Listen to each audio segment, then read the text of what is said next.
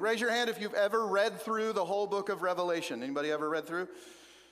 Okay, a few of you. All right. Uh, raise your hand if um, you ever read any portion of Revelation and it confused you or scared you.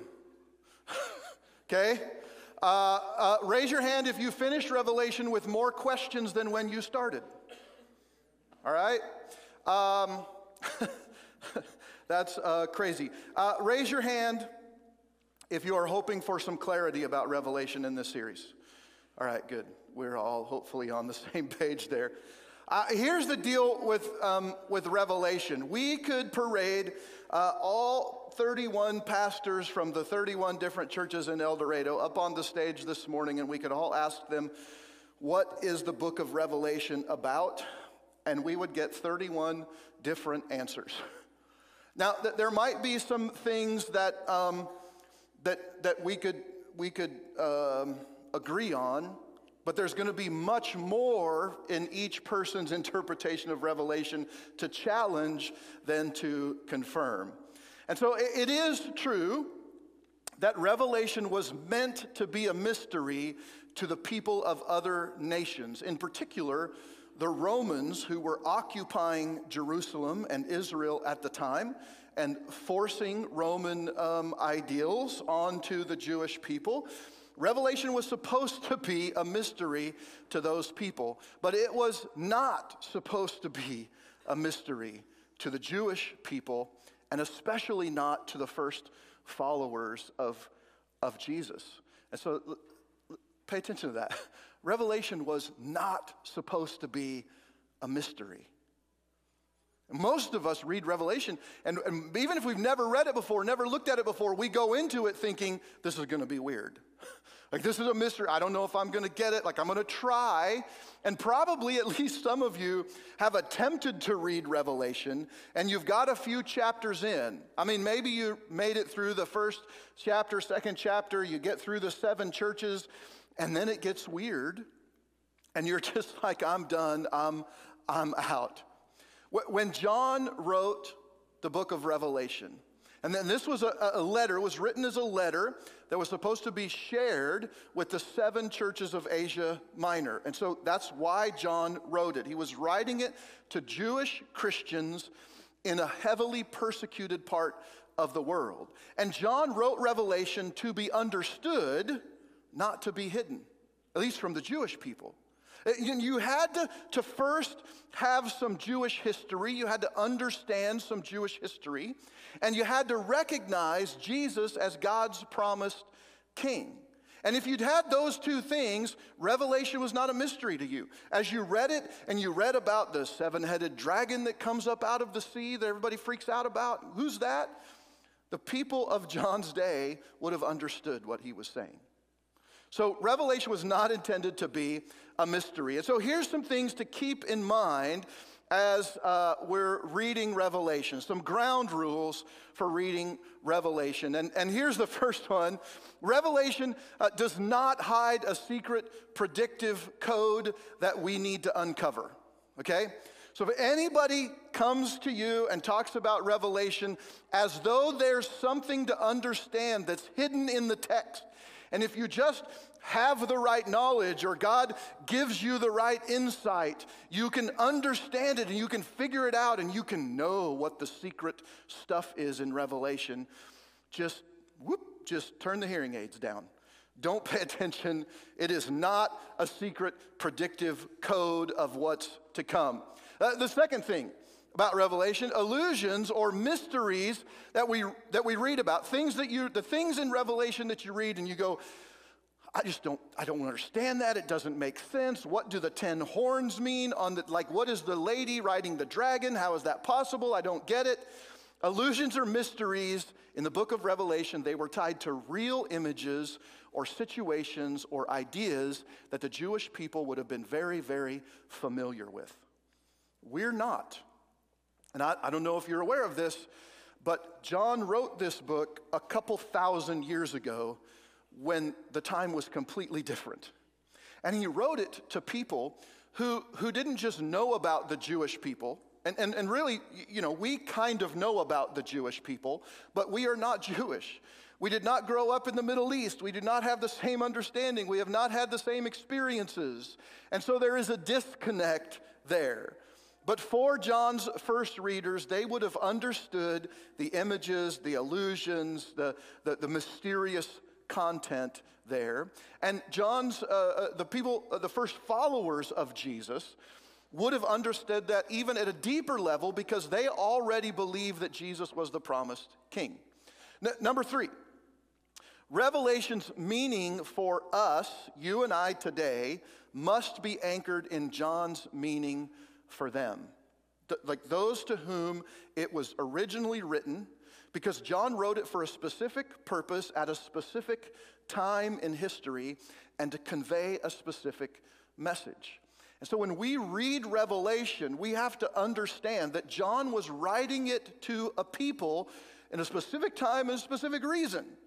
We don't have the benefit of that. We are not living under persecution in the first century. We're not scared every morning when we get up that we might die because of our faith in Jesus. And so there are things about Revelation that we just don't get. And so here's my warning to you um, today and, and every day. If you hear that someone has uncovered or discovered or obtained the secret code uh, or found a never before seen key to understanding revelation, run the other way. Don't pay attention to it. Don't listen to it. Don't entertain it. And, and I, I, man, I really I struggled with this. I wasn't going to do this. There, there are Christian teachers and preachers out there who have some really good stuff, some good, solid Bible teaching and doctrinal understanding that is, that is good and sound. And some of those people can also be completely out in left field when it comes to revelation, in my opinion. And, and I don't want to I don't want to really make anybody mad, but I'll just say it this way. I don't listen to John Hagee. I don't listen to him. I don't pay attention to him. That man cannot seem to get off figuring out what Revelation is all about and when it's going to happen. And I don't know how many times he's said, It's coming. Be ready. Every time you turn him on the TV, there's a big, he's got some big graph behind him and he's figured it out and he's understood. Like, like he knows some stuff. He's got some good stuff off, off base, in my opinion, when it, when it comes here. Here's why I think that's true. Because John wrote Revelation to uncover and to explain and to give hope and some level of peace to people who were undergoing extreme persecution. And so, too many people in today's world they treat Revelation like it's a, a long lost treasure map uncovered in the back of a picture up in grandpa's attic. And if we could just we could just put the pieces together, if we can just avoid the, the booby traps, if, if we can just uncover or figure out the ciphers, then we'll get to X whatever X is, and we'll have this bit of knowledge or understanding about the future that will give us a secret code to heaven or to missing out on whatever Revelation says is, is coming. So many people treat Revelation like that today, but to John's early readers, to the people who the letter of Revelation was written to, Revelation brought comfort, it brought peace and hope to those people who daily faced death because they followed Jesus. And I was trying to think, how could we how can we understand what really this letter did for people? And here's the only thing I could come up with. And I have no firsthand knowledge of this except what I've seen in movies. And if you see it in a movie, it's got to be true, right? And so um, th- here's, here, you'll probably get this metaphor, this idea. In almost every uh, war type movie, and I haven't seen it yet, but probably in the new Maverick Top Gun movie, it's probably true, I don't know. Uh, whatever soldier is in the movie, they always have a picture of home, right? They've got a picture of their mom or their, their girlfriend or their wife or their kids or, or even just a picture of their, you know, their farm or their home or whatever. And, and every day, as they face the possibility of death in a far away land and far away from the people that they love, there's this picture that gives them some, some hope, that gives them some comfort, that reminds them of a better time and a better place, and gives them something to long for, to get back to, to fight to get back to that place.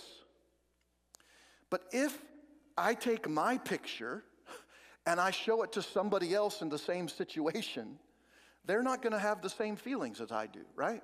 To them, it's just a house, it's just a lady, it's just some kids. And so it's very personal. And, and so to, to non Christians, Revelation should be confusing. And it should seem crazy as you read some of the just far out kind of things that John writes about. But to Christians, it should bring comfort. And, and this, this is not a word that we typically associate with revelation, right?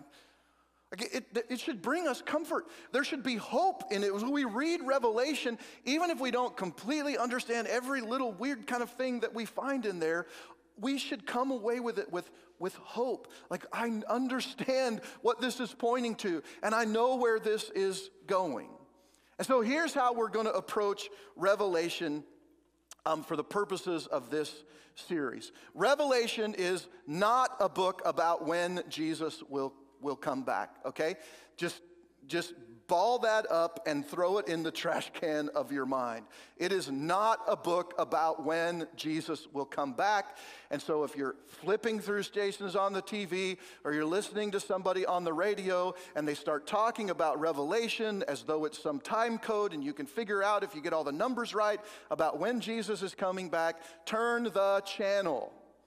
It is not a book about when Jesus will come back. There is no secret code, there is no hidden message. There is no, and, and hear me on this, there is no date or time or year or era that is uncovered in the book of Revelation that tells us when Jesus is coming back. And I know that because the rest of the Bible, Jesus himself says, nobody knows the time except for God the Father. So stop trying to find the time. It's ridiculous. What Revelation is, is a book about why Jesus will come back. That's what it is. And we look at it with, so we approach it with, with like, with just, ah, I'm just scared and it freaks me out and I don't like it. But it's a book about why Jesus is coming back. That's what it is. And to begin to understand why Jesus will come again, we have to start at um, the beginning. We have to start at the beginning. And, and not at the beginning of Revelation, not in Revelation 1 1, but in the beginning of everything. Because today we're going to see the way it was, the way it is, and the way it, it will be. We're going to look at those three things today. And so we're going to jump in to Genesis Yes, Genesis, chapter 1, verse 1. Because if you're going to understand Revelation, you got to understand Genesis 1 1. They're completely tied together. So let's look at that.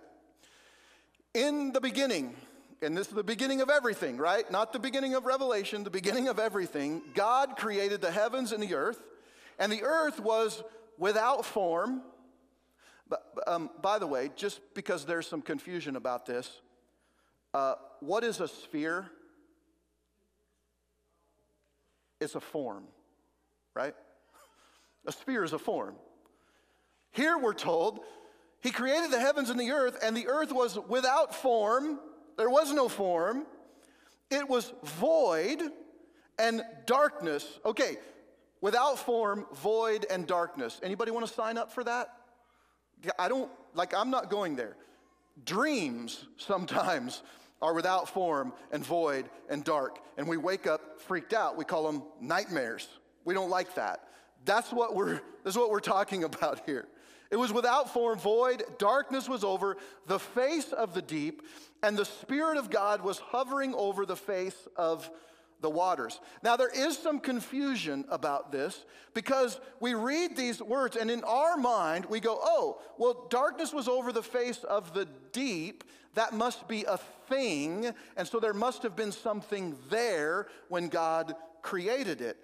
And if the Spirit of God was hovering over the face of the waters, what do we think of?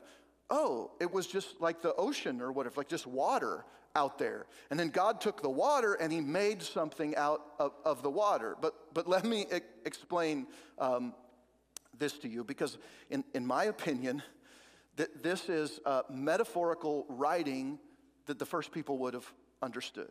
Anytime you read in, in Scripture about um, the waters or the sea or the deep, all of those um, word pictures or word ideas would cause the reader to think about like these things uh, danger, unknown, fear. So, for the Jewish person, when they talked about the ocean, they were talking about this great unknown thing. It was untapped, it was untamed, it was dangerous. Let me, let me break it down because, like, we got like millennials and all kinds of young people. I don't know what comes after millennial, uh, but other generations of people. So let me break it down even easier. Um, Moana, the Disney movie, right? Moana, uh, her parents and family are scared of the water. It's dangerous. And if you go out in the water, you're going to die. That's, that's the thing. That's how the Jewish reader would have, would have read this. When they talk about the water, it's dangerous, it's unknown, it's freaky. Like, don't go near it. There's reason to be terrified of the deep and water. So there are always references to those things. And so before God, these two things, there was um, before God and there was after God in Genesis chapter 1. And so before God, there was nothing. There was no form. It was unknown. It was dark. And the, and, and the Spirit of God hovered over this nothingness, this terrifying blackness and darkness and void that was nothing there. And, and it, would, it just blows your mind if you try and think about it or process, process it too much. It was unknown. It was terrifying. And so the rest of chapter one explains what happens to this unknown um, nothingness after God. So we're going to look at what happens in the rest of um, chapter one. The first thing that happens is that God brings order. God brings order out of the chaos. He makes evening and he makes morning and he sets boundaries and he puts things in place and he tells the animals and the trees, he says, reproduce after your kind. So there's order that God brings to this huge, nothing void of darkness. Second thing God does is God gives purpose. To each of these created things, purpose is woven into them to reproduce, to give light, to provide sustenance for others, or in the case of the water, to, to create a space for creatures to flourish. And so God creates, the, He separates the water and he, and he, and, he, has dry land. And He's like, okay, I'm going to put animals in these things. And, and the land and the, and the sea, you're supposed to provide a, a purpose for these things to grow and to, to flourish. And, and the other thing that God does is God gives approval. He gives approval. Each day, God says at the end of His creation that it is good. You read down through the six days of creation, the five days of creation, the first one, and, and, and it says, God saw everything that He had made, and it was good. He gives His approval. But then, after He creates mankind, the pinnacle of His creation, there are three distinctions that set mankind apart from every other thing that God had created. And so let's look at those. There's three things. First, God blesses mankind. God did not bless any other creature in the world. None other of his creation did he, did he bless. And so this is a separate thing. There's a connection that God has with humanity. Secondly, God confirms a hierarchy. And so God creates animals and plants before he creates mankind. But in the end, when he's giving food to his creation, he sets mankind apart first. And he says, To you I give all of the green plants for food. And then he says, Oh, yeah, to the animals, you get green plants for food as well. And so God sets a hierarchy. And then finally, God is pleased. God's pleased with the order and the purpose and the plan of his creation. He steps back and he looks at all of this stuff that he's just done, how everything is intricately woven together and fits together, and how these plants need these animals to survive, and these animals only feed on these plants. And so everything is in this perfect unity. It has purpose, it's following its plan, and there's order to everything that God has created. And so he says of his creation on the sixth day, after he creates mankind, that it was very good. That's how he ends it. And that's the end of chapter one. Now, we go into chapter two, and we're given a couple other bits of informa- information that we'll need to understand Revelation. The first one is the day of rest.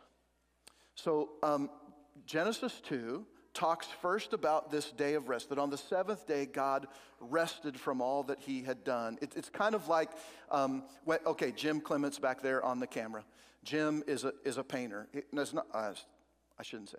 Jim is a really, really good painter, uh, very, uh, very talented artist. When Jim gets done with a painting, and I'm assuming, I don't know what you do. Maybe you dance a jig or I don't know, turn on Rush or something when you're done. But when, when I picture Jim finishing a painting and, and taking his, his brush or his little scraper thing and, and he sets it down and he's like, okay, it's done. He's finished. I'm paused. That's it for this. And so, so Genesis chapter 2 starts out saying, look, God, God paused. He looked at everything he had done and he said, it's perfect. It doesn't need anything else. Everything is just the way it should be. And, and, and the second thing that, that happens in the rest of Genesis chapter 2 is we see the writer go back in time. So in chapter 1, we get day 1, day 2, day 3, day 4, day 5, day 6 of creation, and we're told exactly what happens. And then you read Genesis chapter 2, and it says, God um, has this place and he uh, springs up all of the trees and the animals and he, and he puts Adam there. And you're like, wait a minute, I thought Adam was already created at the end of chapter one. This doesn't make any sense. Well, this is another pattern we're going to see in Revelation. The writer pauses and he explains what God did on the sixth day of creation. Okay? So all of these days of creation, we get to the sixth day, and then God goes, or the, writer goes, okay, now I'm going to explain to you in greater detail what happened on the sixth day. So he, here's what happens on the, the sixth day God creates a place within the place. God creates a place within the place he had created. It was a special place. The whole world was perfect. But in this specific place, God lived in unity and community with humanity. Now, now the Bible calls this the garden. It, it was a place of perfection within a perfect place. A perfect place, God and His creation existed together in unity, and it was perfect. Part of the perfection of the Garden of Eden was that both humanity and God chose to be in unity with one another. And so there's this beautiful balance where, where God comes and he walks among his creation in the cool of the day, and Adam and Eve come out and join him, and they walk through, and you just can picture like God going, So, uh, what did you do today? How was your day? What's going on? And he has this conversation as they're just strolling in the evening and talking about all the things that God is going on. And, and Adam's like, Look, this animal um, had, had a baby and it was really cool and it was awesome. And we discovered this thing that we hadn't seen before. And, and this is going on and that. And they have this back and forth conversation, this beautiful relational moment. And it's like that until it isn't anymore. So, so God fills the garden with trees that bear fruit, and of every one of the trees in the garden, he says there are two things about every tree they were pleasing to the eye, and they were good for food. Um, by the way, th- there's been already in the message a couple places where it's been um, numbers one, two, three, whatever. As you read Revelation, you're going to find that. There's seven bowls and seven trumpets and there's seven like like there's just numbers all over in the in the book of revelation. Um, don't get too caught up in that because i already told you it's not a secret predictive code. It's just a way to order things and it, and it makes sense and it would have made sense to jewish readers. So two things about these trees. They were pleasing to the eye. They looked good. The fruit looked good. And it was good to eat. Um, let me give you an example uh, dragon fruit does not look good, nor, in my opinion, does it taste good. So, probably that was not in the Garden of Eden. I, I don't know. Uh, just don't quote me on that. Uh, John Hagee be mad at me for saying that. Um, but every tree in the garden, it was pleasing to the eye, it was good for food. Then we're told that there were two special trees in the garden. One was called the tree of life, and the other was called the tree of the knowledge of good and evil. And God gives humanity one rule, and, and we all know it. He says, You can eat from any tree in the garden. They all looked good, they all tasted good, but you can eat from any tree in the garden you want except the tree of the knowledge of good and evil. Don't eat from that tree, or you will die. Now remember, every tree, every fruit tree in the garden looked good and tasted good. So the tree, from the knowledge of good and evil, it wasn't bad, it was just banned. There was nothing bad about the tree of the knowledge of good and evil. It was just that God said, here's the rule. And, and I think part of the reason the Garden of Eden was a perfect place was because God didn't create robots who just followed everything that He said and didn't argue and didn't think and didn't question. And so God gives people will to do the things they want to do. And He hopes that they choose relationship and this back and forth and this unity with Him, but He gives them an out. L- let me tell you, if you don't give somebody an out, that's called control. And in, in our day and, and age, that is not a good thing. Not a good thing of so many marriages that end because one of them says, This one just controlled everything, every penny, every thought, everything that I did. God wasn't about that. He wasn't about controlling people, He wanted to live in unity with them. And so this wasn't a trick on God's part, it was a test. Will humanity choose to follow my rule, to be in unity with me? Will they follow my definition of good and evil, or will they decide that they know better and they ought to be the ones to decide what is good and evil for themselves? And so this is how this is how he created it. It's how it was, and it was how he created it. It was a place of perfection, of unity, of balance, of love, of peace. It was perfect but it didn't last. And so uh, by Genesis chapter 3, like it all falls apart. Before chapter 3, there's no shame, there's no guilt, there's no fear, there's no pain, there's no worries. And to express this, the, the writer says that Adam and Eve were naked before God and each other. And, and what that means, the idea that that's supposed to convey for us, that is that nothing was hidden. Everything, literally and metaphorically, everything was exposed, not just to God, but to everybody else, uh, Adam and, and Eve. There was no shame because no one had anything to hide. That's why humanity could enjoy unity with God, because there wasn't any sin.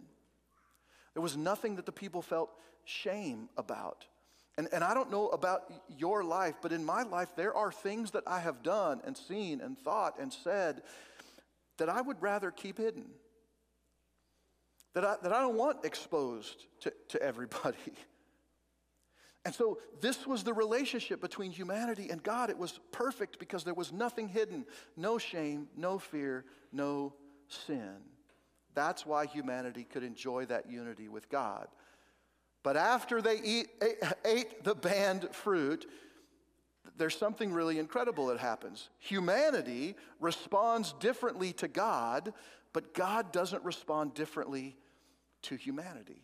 Did you, did you ever caught that in your read? So Adam and Eve, they eat the, the fruit of the tree of the knowledge of good and evil, the tree that was banned. And then it says, in the cool of the evening, like, you, like this is just God's normal, everyday kind of routine. God comes into this place of perfection where every day he comes to walk with Adam and Eve and talk with them and, and just have relational conversation with them. And it's all great. And he gets there, and Adam and Eve are not there. Like they're nowhere to be found. What is going on? Adam and Eve hide. They felt exposed. They were afraid, but God acts towards them exactly the same way that He had before. I think that says a lot about who God is. Now, there was betrayal. They broke the rule, so there has to be discipline there, right? And, and, and so there's a curse, there's increased pain, there's relational t- tension. The work that once brought Adam and Eve um, fulfillment is now going to be frustrating to them. But the greatest problem was not these three hung up on the curses and the pain and all that kind of stuff. I think the greatest challenge, the greatest problem for Adam and Eve was that they could no longer enjoy the community and unity with God that they had in the garden. They lost that, they got kicked out. Before their sin, Adam and Eve enjoyed this unity with God in purity and perfection, and they could enjoy that unity because there was no sin, because they were perfect and pure. But now, being close to God meant death because of their impurity. So consider this. Genesis tells us that God places a cherubim, angel being, and a flaming sword that moves back and forth across the entrance to the garden. And, and I don't know about you, but I used to think that that was um, like, like God was keeping them out. Like, I'm angry with you. You are never coming in here again. Like, you're done. I've changed my mind, though. Here's what I think happened God knew that if Adam and Eve or any of their offspring ever entered his presence, entered into that place of perfection where God existed in unity with his creation, they would die. They would die because they are now impure and he is holy. I think about it this way the sun is good for us. We need the sun or we die. But if you get too close to the sun, you die. Now, we don't blame the sun and go, darn you, sun, you should take it easy on us. We go, this is the way it is. And it's that way with, with God. God's purity, his holiness is consuming. And if we get too close to him in an impure state, we can't, we die. We can't be in that presence. And so God put this cherubim and this flaming sword at the entrance to the garden to protect them out of his love, not punish them because he was angry. And this is how it still is today. We are outside of that unity and community with God. Uh, so um, Cain kills Abel. Lamech in just a few chapters later, he acquires a bunch of wives like cattle. He possesses them. And so we start to see one human taking control over other humans, holding them down, putting them down. And so by chapter six of Genesis, God like wipes the slate clean. He starts over with Noah. But that doesn't last very long either, right? Noah does fine as long as there's no chance for him to sin. But as soon as there's a chance for him to sin, he's done. He's out. It's over. And we follow in Adam and Eve and Cain and Noah's footsteps. God created it to be good, and we crashed it. we crashed it. And we continue to crash it today. And, and so this leads us finally to Revelation, Revelation chapter 1. This is the revelation of Jesus, the King which God gave him to show to his servants the things that must soon take place. Why was Revelation written? To show his servants the things that must soon take place. They were supposed to understand it. He made it known by sending his angel to his servant John, who then bore witness to the word of God and to the testimony of Jesus the King, even to all that he saw. So he's saying, Everything that I saw, I'm telling you. Blessed is the one who reads aloud the words of this prophecy, and blessed are those who hear, that's you, and then who keep what is written in it, for the time is near. So, John tells us that this revelation is about the person of Jesus the King. He's the key, and he's also the King. And we're also told that revelation was given to John for the purpose of showing Jesus' followers the things that must soon take place. It's supposed to reveal something, not hide it. It's supposed to reveal it, to expose it. And so we've talked about the way it was when he created it, and we've talked about a way that it is after Adam and Eve's and our sin as we crash it. And now John is going to tell us about the way it will be as God begins his work of curing it. This is how God will set everything right and will get us back to the beginning when heaven and humanity are in perfect unity. John then he says he's going to bear witness to the words of God about the person of Jesus the King. And John says, I'm going to tell the truth. What I see, I'm going to tell you. And, and, and I don't know if you understand this, but when you look at heavenly things, it is difficult to put those in earthly terms. It's hard to see. In fact, Paul says, uh, I knew a man who was caught up into the, the third heaven. I think it was Paul. I, I think he's just saying it was somebody else caught up into third heaven, he says he saw things there that were too wonderful to be explained. Like you can't put them into words. And so John is like, he's like, just look. Um, what I see, I'm, I'm going to tell you. And it might not make any sense. It might be cra- it might seem crazy, but I'm just telling you w- what I'm seeing. And so we're going to see that over and over in Revelation. Um, in fact, we're going to, John is going to hear something, and then when he turns to look, what he sees is going to be completely different from what you expected from what he heard. And so we just see this back and forth kind of thing. It's really, really weird. And so um, John, John says um, that we're going we're gonna get back. He's going to bear witness to the words of God about the person of Jesus the King, and he's going to tell us um, the truth. And so we're going to kind of end where, where we started. Revelation is not a book about when Jesus will come back. It is a book about why Jesus will come back. And the reason that Jesus is going to come back is to set everything back to the way it was when it was perfect. Revelation, the end of Revelation, what we're going to find is a recreation of Genesis 1 in the beginning where humanity lives in perfect unity and community and relationship with God, where there is nothing hidden, where everything is exposed, where we can be real and honest with each other because there's nothing to hide. And it's going to be a place of perfection. That is what the book of Revelation is about. That's what we're going to look at for the next seven weeks, and I hope that you'll join me on this journey. Let's pray.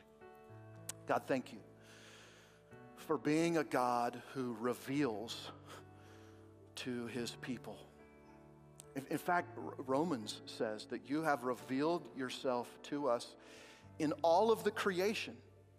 How can we look at the stars in the sky or the rings in, in a tree? How can we look at the, the way that insects and animals and people interact and not see purpose and meaning in the creation. You, you have not been a God like the, the gods that people worshiped. A God that is, is hidden and secretive, and you don't know what he expects. And, and one day, one day that God might accept you, and the next day might kill you. You are not a God like that. You lay it all out for us. You reveal yourself to us in even the tiniest things. And so, God, we, we pray throughout this series as we look at Revelation that you would give us eyes to see, to see the reality of what John is, is writing, to see the future and to have hope in, in what John is talking about. That you would give us ears to hear, not just the words on the page, but you give us ears to hear what John is really telling us, what all of this is pointing to. This great day of unity and purity and community with you. And that God, you would give us a, a heart like Revelation 1, uh, 2, 3 talk about, a heart that is open, uh, that we would be blessed because we're hearing it. We would be blessed when we read it. That we would be blessed when we put it into practice in our daily lives. And so, God, um, just thank you for this opportunity to go through this book, to see you and your son in it.